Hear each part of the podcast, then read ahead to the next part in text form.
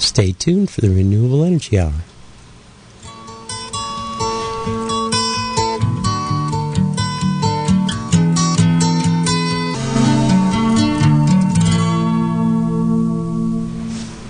Good evening, Mendonesia.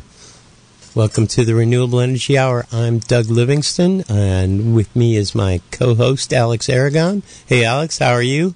And where are you? Hey, Doug. I'm down in Santa Rosa in a hotel. I work on a solar project down here. Now, how are you feeling? Have you recovered from COVID? Almost. Almost. You're you're clearly testing positive since you're out in the field, or negative since you're out in the field working. But uh, right. but you're still feeling no energy and stuff. Yeah, I was I was just wiped out for the first week. There's no way I was getting out of bed. It was in my upper respiratory system and just wiped me out. Uh, then after that, I just had no energy for the next week. I just you know I, I felt okay if I was sitting still, but as soon as I stood up or tried to go upstairs or something, I was just horrible. So uh, the following week, you know, I was uh, been over a week without uh, major symptoms and all that. And I thought, oh, maybe I could get some work in. And oh man, doing three hours the first day felt like it was all day. Five hours, I kept on trying to work it out. But I wound up with all these aches and pains around my joints, and I, uh, have this one ache in my left elbow that just will not go away. I can barely carry anything in my left arm right now. I gather that's not too unusual after coming off it, but I hope it doesn't end up being the true long COVID. Yeah, no kidding. But man, it's, there's, there's a lot of stuff I use my left hand for. I, I don't use my left hand for much. My left hand is so uncoordinated. Oh man, no, you, you you you tie it behind your back and just see what you think your left hand. Yeah, yeah. I guess I, I guess that's worth an experiment. Yeah, I'm feeling was, pr- pretty wiped yeah, out too. I've got just just trying to put uh, the a drill bit in my drill. You know, trying to hold on to the chuck as you spin it. Oh my gosh, that just hurts. it hurts, and you, and you fumble. Yeah, it, hurt, it hurts when I fumble, and it just oh man. I've got a whole new list of swear words. Uh, so they don't go on the air though. No, no, no, no. Yeah, now I'm feeling pretty wiped out too. I guess uh, that that should accompany some other news that we should announce to our regular listeners. Is uh, I'm going to be back in my hometown of Oberlin, Ohio for the next month. So we're actually going to miss two shows. So we won't be back for another six weeks. I think that's the second Wednesday in March that we will return. We're taking a hiatus while I'm away. Uh, and man, uh, since I'm going to be gone for so long, all of my clients with, you know, things on the edge of happening, all wanted them to happen now before I go. And so I have just been working nonstop, and, you know, working on the weekends to try to get everything, everything buttoned up for the people who need me in person. Um, yeah. And uh, I, I think I finished my last solar job for a month this morning, and now I'm buttoning up things for my for my in-laws and my wife and daughter on our off-grid home, making sure everything's ready to go, making sure the water tanks are full and the batteries are watered and and uh, the larders are stocked and the laundry's done because I'm usually the laundry doer and the shopper. Um, oh, but uh, yeah, my nobody your house at all. What's that? Nobody's going to be at your house while you're gone. No, my my wife and daughter are, but my oh. my wife works. You know, don't tell the school district this, but she probably puts in 60, 70 hours a week as a teacher, despite yeah. being paid for forty. Um, right, and uh, so that's how I end up being the uh, the semi-house husband. Um, I can I can take a little time, less than forty hours a week, and still make some significant money and take care of the home. But and and also I take care of uh, a lot of things for my in-laws next door, who are both getting up there and having some health problems, and yeah. and so Carolyn's going to have to take over all of that plus her sixty hours a week. But she doesn't have to top off batteries, huh? She uh, she won't have to top off the batteries. I'll make sure that's done before I leave. Um, what a good husband. I have to I have to top off the uh, the water tanks though, and that's proving to be to be somewhat difficult since uh, our well is not producing like it did a couple of years ago, and spends far more time recharging the well than pumping.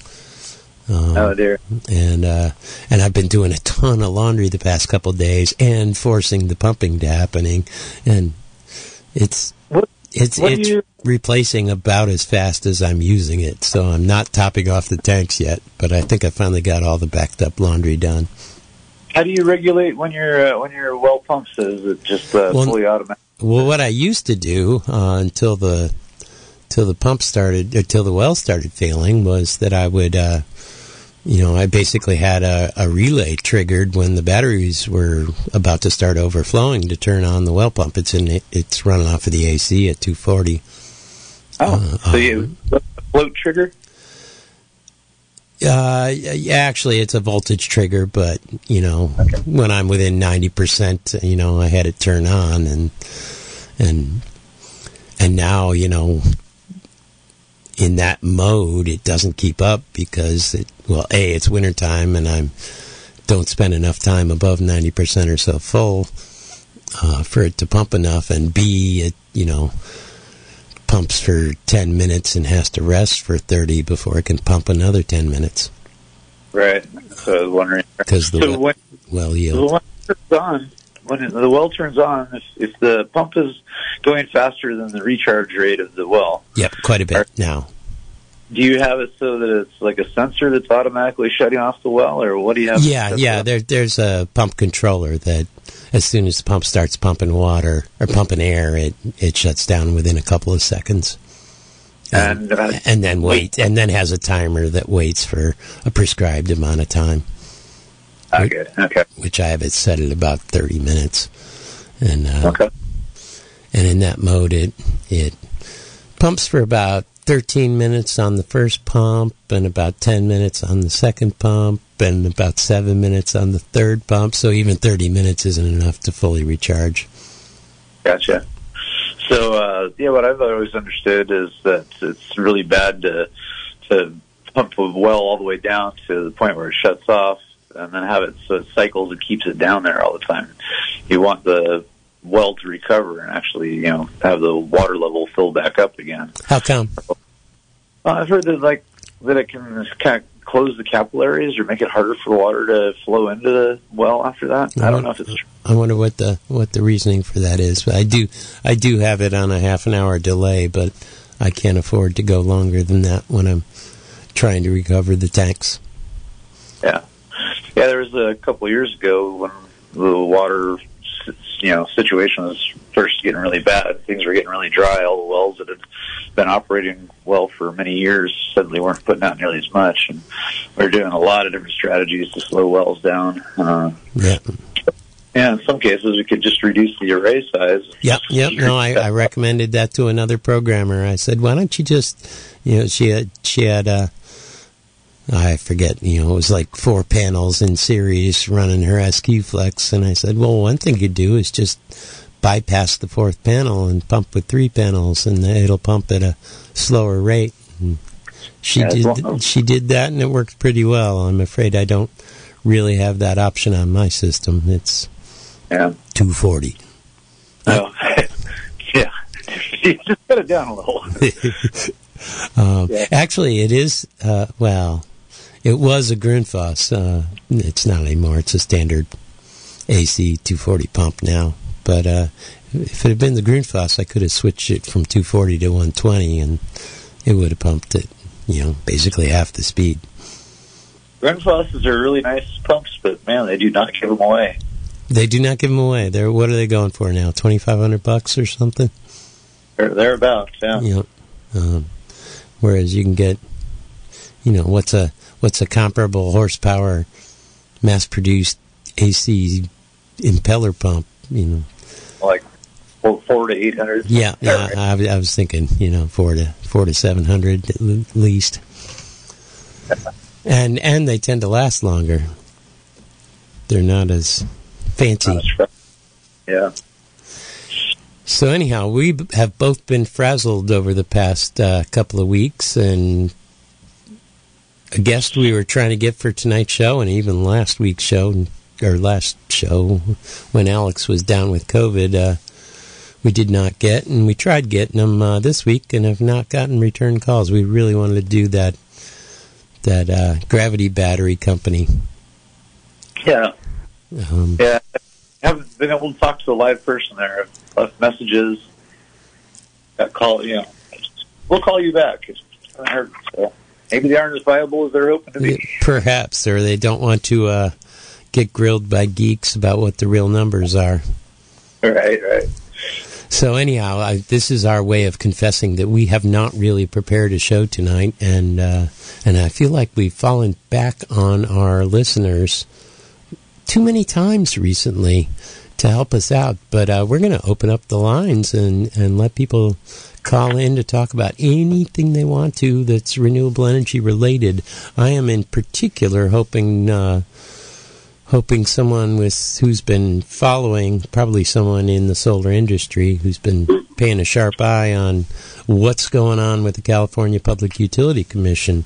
Um, and and the, their proposed rules. They've delayed the vote, and wow, we have full full line. So I'll shut up and and let the listeners take over. Hello, caller. You're live on the air. Yeah, uh, I really wish I knew more about what was happening with the state, but I don't. I was hoping to hear that from you guys. well, it's sort of right, it's so. sort of in backroom negotiations now, is my impression. But they have gotten a ton of pushback from all kinds of different directions. So I'm I'm hoping they're rethinking their original proposal. But beyond well, that, looking, I don't know. Yeah, I've been looking through some of their stuff, and I had a couple questions. You know, I'm I'm thinking about putting in a pretty substantially sized solar array uh, the last one I put in was a, a true 10 kW because we, you know, it was for the California Energy Commission. So like a 160 would be a 148, and you derate for the efficiency of your inverters. And so with all that done, we were just a hair over 10k. And uh, now I want to put one in that maybe is a 20k because I'm in a different house on a cold north side of a mountain, and I just you know put in a mini split that I'm using for heating and uh, I'm switching most of my stuff over to electricity. And I have an area that I can put solar that I can push it out from that north slope, so I get you know really good summer. You know, spring and fall, it'll be halfway decent.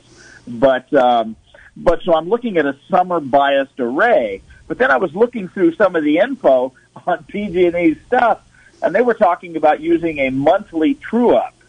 And I need to have a yearly true up mm-hmm. like it was the last time I hooked it up because I won't even be boosting anything in you know December or January, or at least not much. Mm-hmm. Uh, and so. And- and not not to mention they're talking about you know monthly fees of forty to ninety dollars just to be connected to the grid. Um, yeah. Uh, and, and be able to you know net meter anyhow. Um, uh, yeah, and you know, some part of me, your system is big enough and scary enough on you know their original proposed rules for the rule change that I, would personally be hesitant about doing solar at all. Yeah, and that's what yeah. the industry is is is saying. This is going to shut down utility interactive solar systems on residential rooftops and small businesses if if it went through uh, the way it was originally proposed.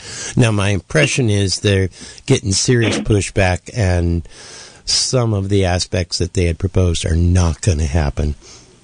Yeah, yeah. You know, so is that monthly true up? Something they already do? No, now? no. It's been an annual true up for for some uh, 20 years now. Yeah, because that's what it was the last time I did it, and that's what I needed to be to work in my situation mm-hmm. because I'm going to have my panel sitting flatter with the idea that you know it's the sun. You know, well, middle of summer we're like you you want you want to rack up excess so you can spend it on heating in the wintertime when you're not getting squat. That's exactly on, right. On the north side and, of the mountain. Yeah, and uh, right. I don't understand the logic of that because uh, historically the stress on PG&E system has not been in the wintertime. It's been in the summertime. And, and if you look at their, you know, demand numbers, it would make sense for them to encourage more solar in the summer and not be worried about extra draws in Right. the wintertime. Uh, at least you know, that that's true in the California market. That's certainly not true in say, you know, the Midwest or the Northeast where their Sure. bigger loads happen happen in the wintertime at five in the Well, I had received something from PG&E a while back when I had the other array, where they were kind of encouraging people to go to a slightly western bias Mhm. because they wanted that power coming in a little Absolutely, their the price their pricing structures are still have that bias built into it. Um, Oh, okay. that So, I mean, I'm looking at that thinking, well, maybe I should, you know, spin that array, array a little bit more west, you Yeah. know, and have it, you know, but I'm talking about going with a fairly flat, you know, just because that would be the best for my summer bias. Well, yeah, I'm, in summertime you you you don't want to be flat. You know, 25 degrees or so around here is as low as you want to go. Okay. That's sort of optimal in the summertime around here. At least the summer quarter. Yeah, I had year. somebody telling me recently that, you know, they've been doing them at like 19 degrees or something. Let's see, 26 degrees is a 6 and 12 pitch. So I think that's right. 26 degrees, that's a 6 and 12 roof. All right, I'd have to pull out my trig calculator to confirm. No, that. that's all right. Don't worry about that. So I have two questions. I won't hold you too much longer. As far as I was looking at some carport racking that you know sits a little higher off the ground because I benefit from them being a little higher. hmm But uh, I know that here, if you go over what six or seven feet, changes your you know your uh, rules significantly on what you have to do. Do you have any advice on that? Well, there are lots of commercially manufactured carport structures, um, and if they're pre-engineered, that gets by that rule. You would also have to get a you know, probably a statement from them that mounting the solar panels on it is is okay. Um, but Yeah, but They're not adding some solar- are sold as solar. They're sold as solar carports. Okay, they- then they probably are pre-engineered and and uh, you, you, you, at the worst case scenario, you you might have to hire hire an engineer to look at it and put his rubber stamp on it. You're Yeah, typically only, yeah. only, only adding about two to three pounds per square foot. Yeah, it it's usually not hard to put solar on an existing structure if, as long as there's not zero dead load weight allowance. Well, because of where I am, I'm less concerned about weight as I am about uplift. Mhm. Because you know, having sails up there, when I get these winds blowing into, you know, south side of Willits, R- coming in from the ocean, we can get some pretty good wind through here. Yeah, well, uh, on a carport, you typically are going more horizontal than what's ideal, and you're not Yeah. typically doing a tilt up. Right. Okay, Grundfos Flex six pumps five and a half gallons a minute. Well's starting to go dry. Yep. Uh, Sounds familiar. Despite, you know, the same story. Now, did I hear you say, right now I run it on an EU 2000, so it's getting all the electricity it could want. Now, Well, no, you you're no, you're you're you're feeding it 120. You could have fed it 240, and it would have gone Oh. faster. Okay, so what do I do to slow it down rather than pulling it out and putting in a Grundfos 3 or something? Well, Because I want to pump less water. I want to pump slower. consider looking at its flow charts and putting in a uh, an undersized solar array to drive it. Okay, so if I get down, I think minimum voltage is like 100 or maybe 30 volts. Yeah, they say it'll run it'll run on as little as 30, but it really doesn't hit its efficiency sweet spot until about 90 volts. Uh, Okay, although, 90 although you wouldn't be particularly concerned about efficiency if you're trying to slow it down, but it's easier to hit the 90 volts. Think of uh, a 12 volt panel as being about 15 volts. Yeah. Um, and so if you can buy, you know, get it up to 60 volts uh, with uh, with 12 volt old used 12 volt panels, um, Yeah. which would be what uh, four four old 75 watt 12 volt panels or something like that. That would slow it down. Okay. So as long as I'm over 30, I'm probably not hurting anything. You're not hurting anything except the efficiency, and and to tell you the truth, I wouldn't count on it running off of two panel, two 12 volt panels in series. You- you- So I you have should have at four 12 volt volts. panels. You have what? I have four 12 volt panels that came on a uh, a solar array that that went on a you know 40 foot shipping container. All right. That, What you know they what, had what, them on there, what wattage but were they're they? fairly small. How big? They're like uh, two feet by three feet, maybe. That sounds like it's probably a 75 watt panel. Uh, and, And uh, and so that would be about yeah, 300 four of watts. And and look at look at your flow charts on on your manual for for your model SQ Flex, and uh, and and you should be able to estimate how many gallons per minute that would deliver under full sun. yeah, and since there's a lot of shade in that area anyway, it would only be in the That middle of the day pump? when it would be running. Alex, That Grand Plus pump, you're going to need to have at least 60 volts to it. It can sometimes run on less, but it won't be consistent. You got to get it Yeah. at least 60. yeah. Um, Okay, at least 60 volts. Let me write that down here. All right. Well, thank you, gentlemen. They- You've answered a number of my questions. Thank They- you very much. They they did market it as starting on as low as 30 volts, and and I, Starting. yeah, and I, I designed a system to run off a 48 volt battery bank, and chatted with one of their engineers, and he, he I could hear his eyes rolling. He said, "The damn marketers, you know, you want to be you want to be 90 volts for that thing to run right." Um, Okay. Uh, all right. Well, that but sounds good. but I, I've had plenty of experience where you know it was running okay on 60 volts, and and and actually that client who on the 48 volt battery bank, it it ran fine but slower than we had projected. Well, that's exactly what I wanted to do. So, But but you, you that was a battery bank that can provide the surge that a solar panel won't and things like that. oh, yeah. All right. Well, at least they'll spin up slow, so it doesn't take a big starting surge to get Yeah them going. yeah yeah, they're good about that. They're pretty sophisticated.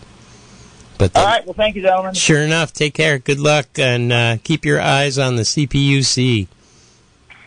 That's right. So you're telling me don't go ahead and put in Well, a 20 kW array I, right now. I, I cringe that I said that, but I, I did that advice. You've got a pretty big system, and and it's night and day between the way the rules are now and the way the rules might be in two months.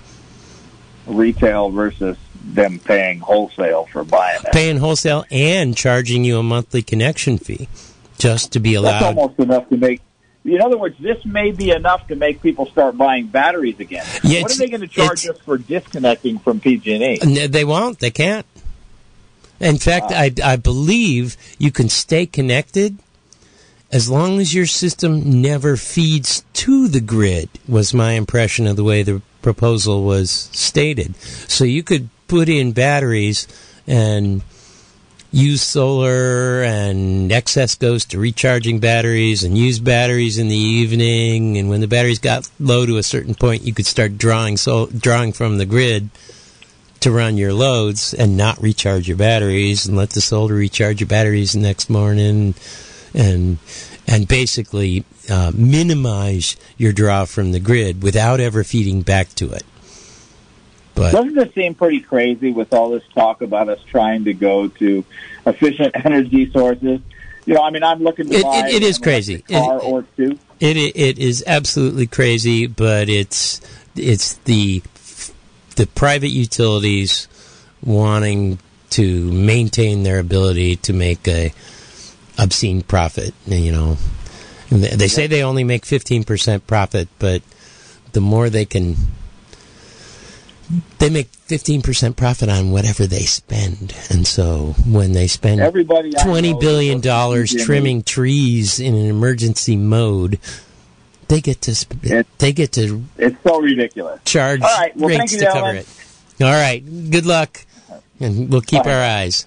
And hopefully, somebody out there has been paying more attention than Alex and I have to what's been happening in the past two weeks regarding the California Public Utilities Commission's suggested new rules. Uh, they did at least delay the vote. The vote was supposed to have happened on January 27th, and they have put it off. I'm not sure if it's been scheduled, but uh, but we did have full lines for a little bit there. Uh, lines are open if anybody's got any input or wants to take us in a new direction. 895-2448. Alex, what was, you had something on, uh, oh, it was uh, Schwarzenegger. Yeah, Arnold Schwarzenegger wrote an opinion oh, piece. Well, uh, hold on to that. That'll be our backup. The lines are full again. We have three calls. Hello, caller. You're live on the air.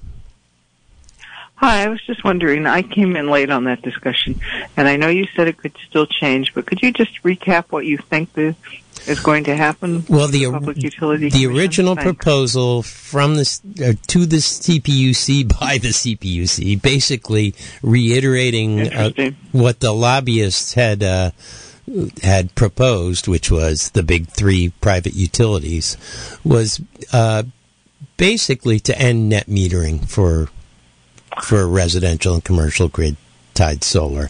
They instead of getting the retail rate credit for excess power right. you sent onto the grid, it was going to be a wholesale rate you got credited at, and you were basically also going to get charged a forty to ninety dollar a month uh, fee for the use of their transmission lines to be able to do that.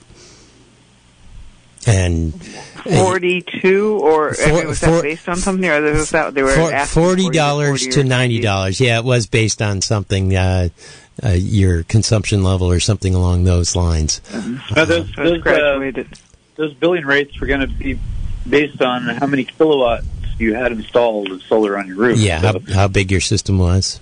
Well, the numbers okay, were, and so the wholesale is like really a little amount right?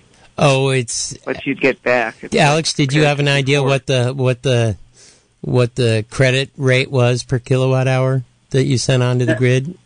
No, I've seen a bunch of different numbers, and it's definitely one of the things that has not been decided. Has not been but, nailed down, but some some much lower rate. You know, I was I was hearing something on the order of half of the retail rate, which is eh, above the wholesale price, but still ridiculous. So okay, so they are trying to pound another nail in the coffin. Oh, they are trying. This is this is all coming from the big three utilities in California, and and they have huge influence with the CPUC.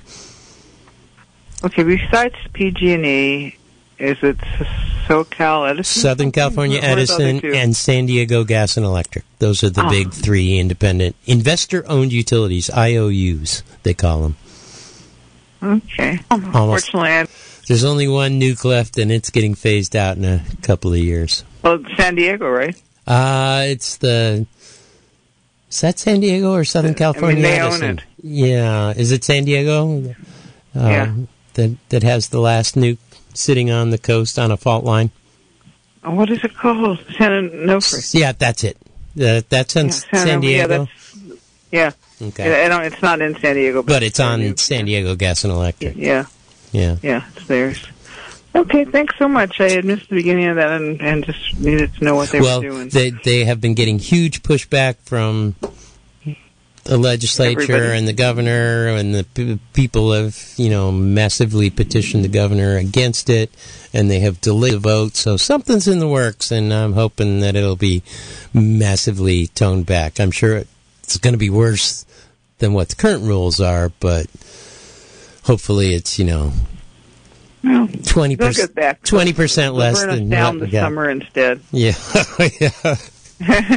It'll turn you off or burn you down. Well, you know? the the rates are going to oh. go up because they're spending so much money on tree trimming for in. And don't they do a wonderful job? I have oh, never seen such butchery in my life. They, are just doing a great job. The butchery is just. I did per- personally have no idea what they're doing. Personally, I don't think there should be such a thing as a guaranteed monopoly, um, which well, which yeah, yeah. U- utilities are by definition. That that those should be publicly held, just like our roads. It's amazing. Okay, well, I'll let you guys go, and thanks so All much right. for what you do. Thank you. Bye bye. Bye bye. Um, yeah, and there are those politicians who believe the public shouldn't be building roads, that that should all be private investment. Yeah.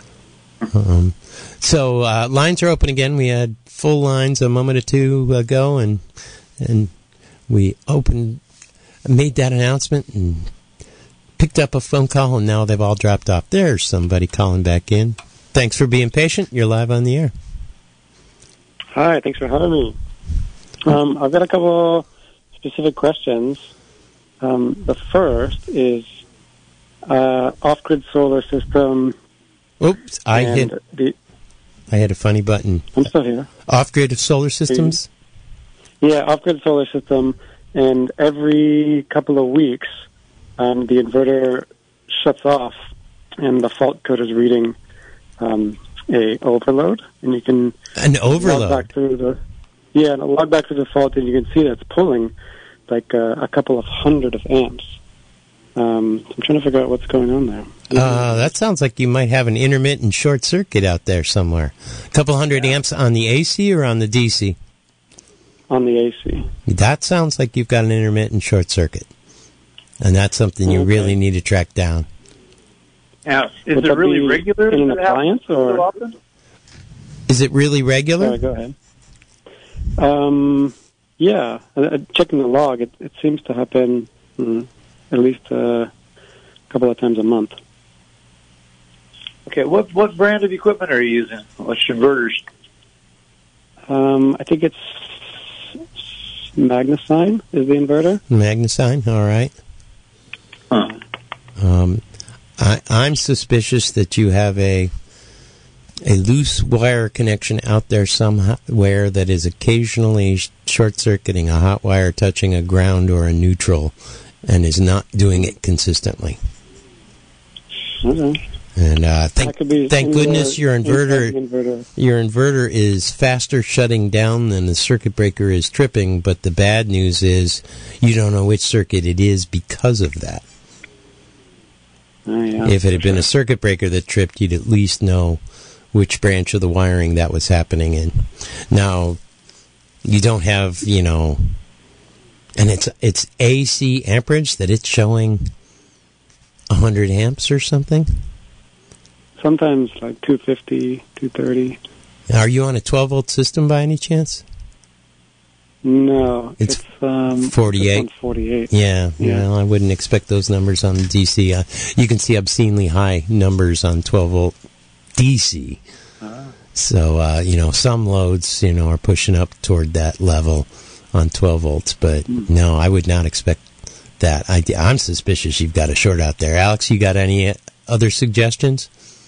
No, I'm, I'm racking my brain trying to think of something that would explain that. Yeah. I just think, I just think you need to like uh, anytime it happens, just you know take real careful note of everything that's going on. Yeah, what what what are the s- what was it daytime? Was it nighttime? Was it hot? Was it cold? Was it raining? Mm, okay. Um, but that Do you have how old is your refrigerator? you think there might be a short in their refrigerator?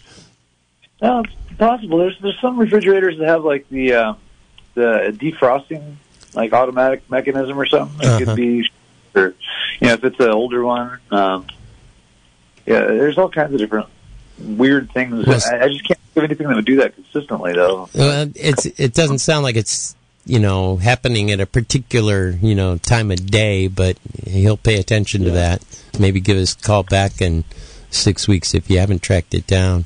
Um, if there if there are any circuits in your circuit breaker panel that you hardly ever use, Yeah.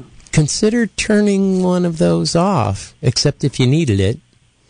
Turn off everything you don't need. Yeah, Uh, turn off you know, everything you don't need and and see if the problem goes away and then you know that it's on one of those, you know, three circuit breakers that you could live without most of the time and that'll help you at least zero in on on where I, I think there's a loose wire or a, or a rodent nibbled wire that is Yeah, sometimes making contact and other times not.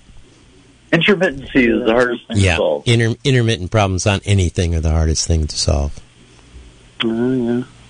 Thank you so much. Hey, do I have time for a second question? All right, sure. Shoot.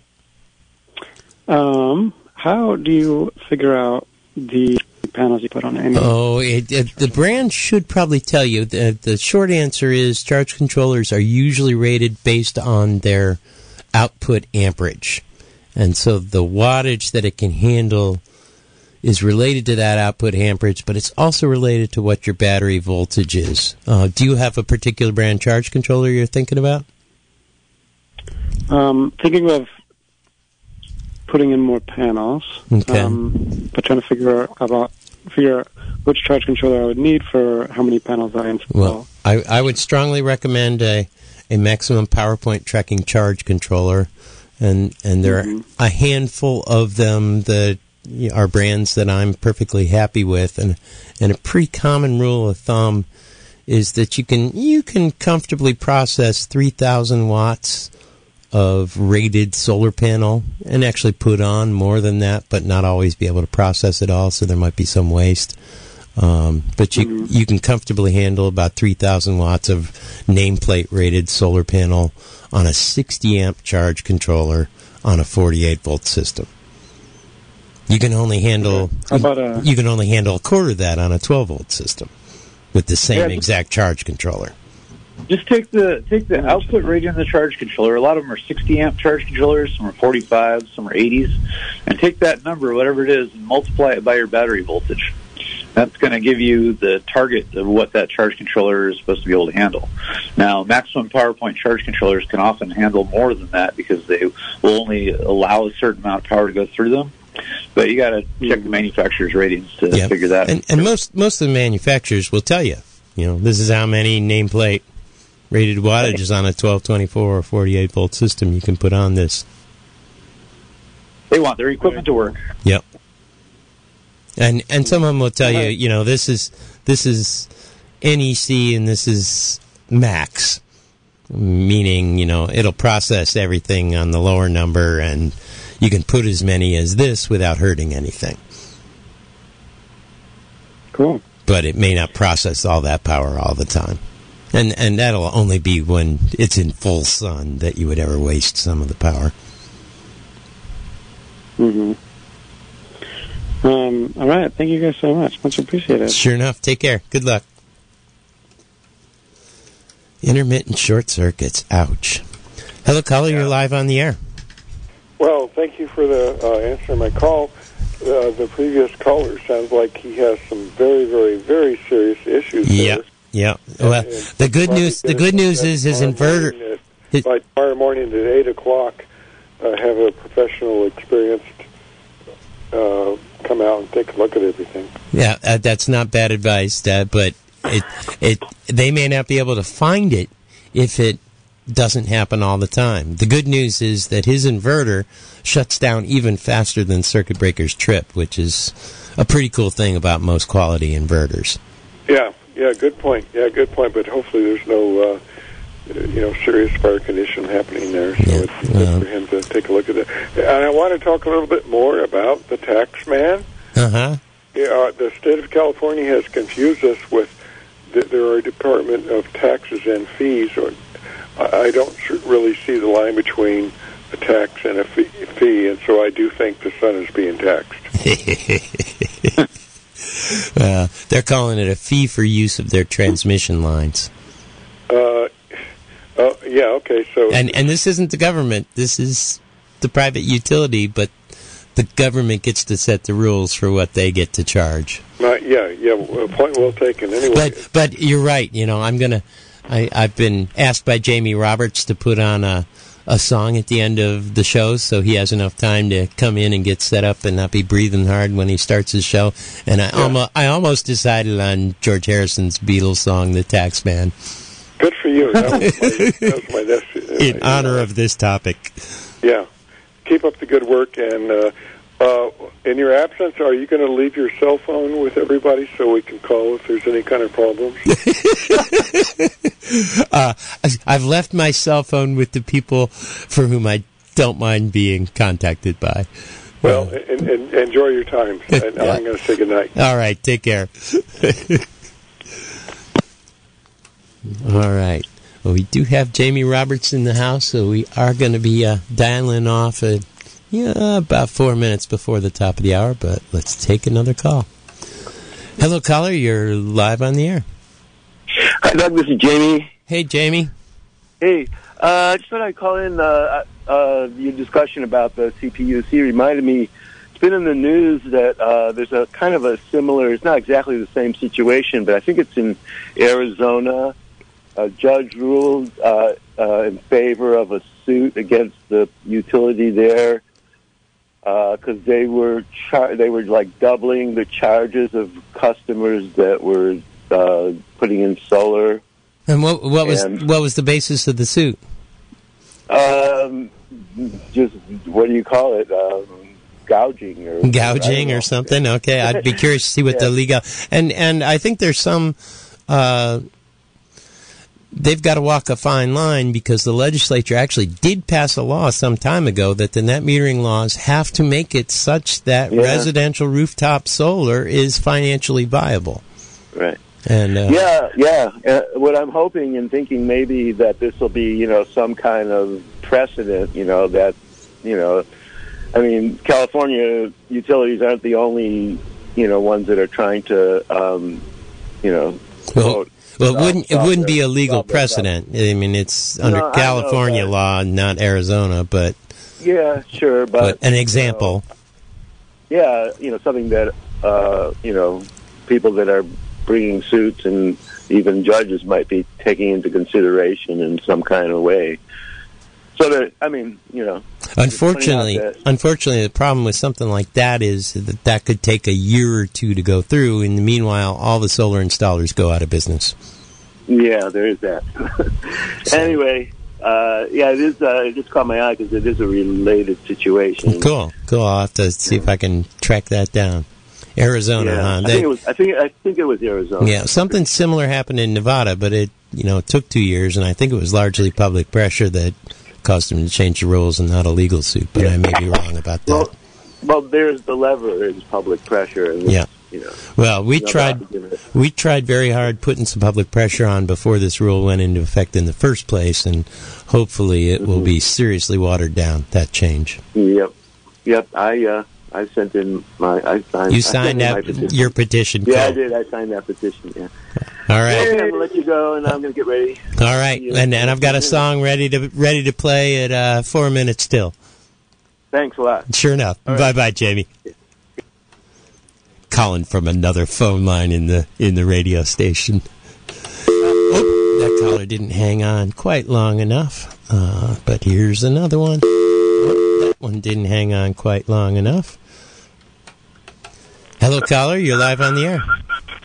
Yeah, I would like to uh, say it seems fair to me that that solar users pay something for using PG&E as backup, I, I agree with you. Uh, uh, and so they should figure out a way to do that fairly, Uh, and then keep the hundred percent. You know, the net metering. That would that would seem fair to me. Uh, or and and it's hard to figure out what's the right charge because you know some people believe that solar the cost of solar is being borne by poor people who can't afford to put in solar. And my impression is that is just not the case that the solar has actually kept the California utility rates lower than they would have been had solar not happened in the first place uh, for even the people who don't have solar because we shaved off the most expensive electricity. Um, that's the you know summer afternoon electricity is now not the most expensive electricity. We're No, that's good to hear. Um, Uh, and and you know, you you expressed an idea that I'd already figured out that at this house in Mendocino, where I have a small battery bank for my ham station and backup power for the fridge, I'm just going to expand it and use less and less PG&E. Yep, yep. Well, if if this goes through as it is, as the earlier caller suggested, you know, you might get more and more people doing doing battery systems and even completely unplugging from the grid, especially if batteries continue to if the lithium ion batteries continue to drop in price. Yeah, well, I'm going to be in the position of still wanting PG&E for backup. Yep. But I would like to make it minimum by having enough batteries and solar panels to run this. Place. Yeah. Well, my understanding was that that if you are never trying to feed power onto the grid, none of these rule changes affect you. It's only the people Right. trying to do net Yeah. metering. And Nobody's going to even know. and now now inverters are sophisticated enough that they can automatically control when you're sipping from the grid and when you're charging your batteries and when you're, you know, running from the batteries. Oh, hmm. Hey, I got another question you might answer. I have a, a trace inverter from the 1980s vintage that, that worked fine for 40 years, and now it when it's it goes tick tick tick tick tick, but when you plug something in and pull the trigger, it just keeps sending that pulse, but it doesn't go in. It doesn't go in. Um, I, I, I would say it's time to retire that thing. Oh, 40 years is pretty damn good to get a life out of the inverter. they don't make them like they used to. They don't, but it's also a, a modified sine wave inverter, which more and more electronics have problems with these days. Oh, I see. Yeah. Well, it weighs about four times as much as my recently purchased 2,000 watt inverter. I wonder why that is. well, uh, is your new one a non-battery grid tie? Uh, uh, it's not tying into the grid. No. Oh, okay. No, it's still a battery-based inverter. Well, that's just a. The, now you're relying on solid-state electronics instead of a big giant transformer. Is probably the biggest difference. I see.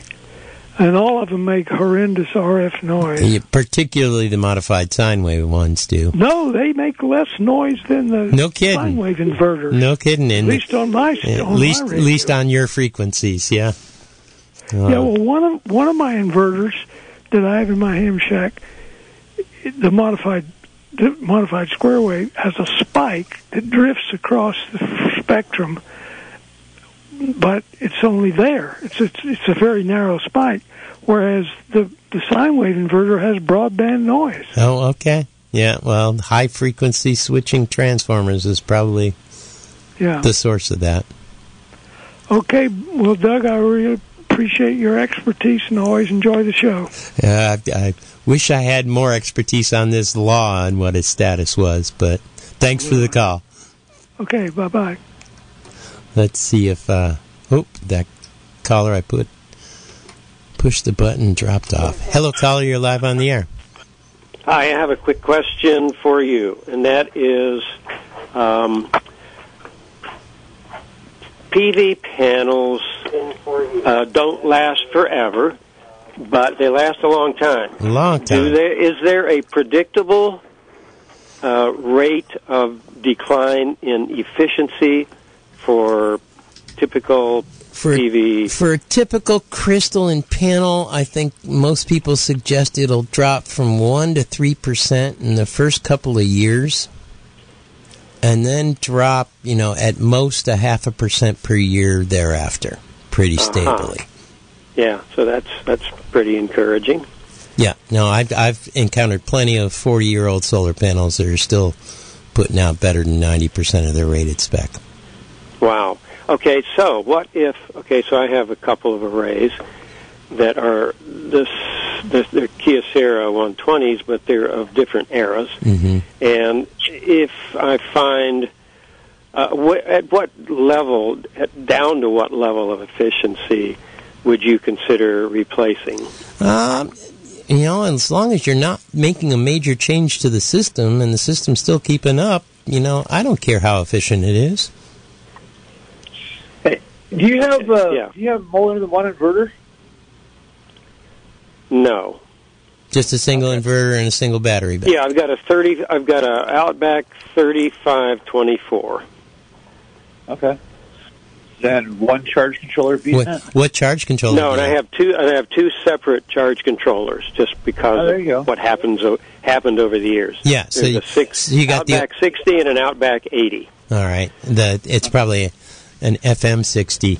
Um, well, uh, you know, some part of me thinks there's a fair amount of value in that charge controller, and so you know, if you get low, so low to the point that you're wasting valuable capacity of charge controller with you know pathetically operating solar panels, but my guess is they're still working fine. I'm, I'm Yeah, I haven't. I haven't checked them. I'm just. You know, this was a, a, a hypothet- a theoretical hypothetical. The- question Yeah. because you know panels are affordable these days. They are affordable, and you've got a good modern charge controller, so it's probably pretty easy to take those out and drop some in that are. And and if you look at the price, you you probably paid you know four or five dollars a watt for those paid Kyocera 120s, and now now you can you know buy them in the county for less than a buck a watt. You know, for for older systems, a lot of uh, upgrades have been able to do lately uh, have been just replacing the panels on the system, keeping the existing racking. Like if you have a single pole mount, or whatever type of racking you have, by replacing the older panels, you know, from like before 2000 or around 2000, with new yeah, they're all panels. from the '90s. Yeah, But you can easily double your output of your array, probably on the same mount. on the same mount. Yeah, So- yeah, yeah. But but you do have a limit on that MX60. You know, you know about the most you can do is about 3,000 watts a panel. Well, you said a 24 volt system. Oh, right? that's right, 1,500 watts a panel. But if you had a big upgrade in mind, you went to 48 volt, you could double how much you could bring on each charge controller too. That's Uh-huh. that's always true. But Yeah. then that means changing. You're you'd have to get a different inverter. Yep. Yeah. Okay. And this That's one not has all- been flawless. Yeah, as long as things are still working and you got enough power, I wouldn't I wouldn't replace them. Yeah. But when when it starts behaving under your hopes and expectations, that's when you look at it. Yep. Okay. All right. Uh, we're just kind of curious. All right. Hey, thanks for the call. Okay. Thank you. Bye. We got just a couple more minutes. Maybe we can take one more quick call. Hello, caller. We don't have much time. Are you Oh, there? hello. Hey, we got my Yes, I am. just a minute or two. What's up? Okay, question about batteries.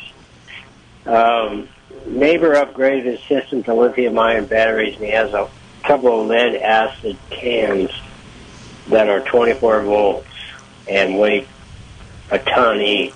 Oh yeah. He wants to sell all of his own equipment as a package deal, which means you have to deal with these heavy batteries. Each one of them has one bad cell. And so my question is, when you look into a battery, these industrial batteries, and there's like a little grid pattern of little small holes. It kind of looks like a carrot grater in there. yeah. It's a bunch of little parallel plates that are probably a little wavy. Um, no, there, there's a plastic grid that, that hides the plates. And, um, Huh? What, uni- you know, uniform holes, and some of the cells have a gray film almost to the point where the holes are plugged up, and others are fairly clear. hmm And each one of these cans has a one bad cell, and so I, um, I'm I'm nervous. is, Uh, I'm nervous. I would be worried that you know as soon as one cell in a bank like that goes, the other ones are probably close to going too. Yeah, that's kind of what I thought. Um, Alex, you got an idea what type of battery he's looking at with that description of the plastic? I'm wondering if he's talking about Ron's old battery system. Yes, Ron. Yes, I like that is Ron. Yeah, so Ron's batteries, uh, they're only about five years old. He did have two bad cells. They're uh, API batteries, they're known as. And uh, he had some failed cells in there that uh, started showing up pretty early on. This Now, his, sy- this his is system, this is from Advanced Powers batteries. yeah, these are their Chinese, uh, Chinese imported big, uh, you know, 24 volt monoblock cases. They're big, heavy things. Uh huh. But it, what I've found out though is that you can actually have cells uh, pulled out and replaced. I won't do it myself, but there's a, a company that used to be called Reynolds. Yeah, the question is, Alex, I'm all aware of that, but the thing of it is, All right. is like, what is the likelihood that another cell is going to fail? I, based on I'm the I'm nervous. Or the maintenance. I'm nervous. How much? they're not is? going to last like new batteries. Mm. They're gonna they're gonna be old ones, but you could get you know one of the thousand dollars worth of uh, value out of them. So Okay, he's got he's got Xantrex 4024s uh, inverters. Are they programmable to operate on a, a, a cell that's on a battery bank that's lower? Yeah, you can you can turn cell? down its low voltage shutdown. This is an SW. SW yeah, plus. the SW is the Xantrex. Yeah. I guess they're about five years old. Um, it's older than that, isn't it? It's But- about Yeah. 12. Yeah. Um, but yes, you he, can. You said can. the system was purchased five years ago, but that doesn't mean the inverters were Yeah. manufactured Well, five years ago. yeah, you can certainly turn down the low voltage shutdown, and uh, you know, turn down your charging voltage by by two twelfths or whatever it would be. Um, I guess it's Uh, percentage, and and all the, percentage. Yeah. yeah. Well, it's you know two out of twelve or sorry one twelfth. Um, one cell out of twelve cells is dead, and uh, can you And that can be compensated for by the Xantrex 4024s. You'd also want to turn down your charge controller settings and bypass that one cell. Can you do that, Alex? Is are you capable of bypassing? Uh, no, it'd be really hard. They're all welded in. They're all welded uh, So together. when, when a cell goes bad, is it shorted? It's basically shorted, right? No, it's It probably wire. it's probably high internal resistance. So they, they have a really low voltage. Oh, hey, you know what? I've gone over my time. Uh, we Oh, we got to end the show, but thanks for All the right, call, and I, I'd be nervous. I appreciate that. Not paying attention, Alex. You were you were going to watch for me, so we'll be back in uh, the second Wednesday of March. Uh, it'll be a long hiatus, and stay tuned for Jamie Roberts coming up. This has been a production of Mendocino County Public Broadcasting, KZYX Philo 90.7 FM, KZYZ Willits and Ukiah 91.5 FM, and Fort Bragg at 88.1 FM. You can find more content like this on our website at kzyx.org and consider donating by clicking the red donate button in the upper right corner. Thank you for listening.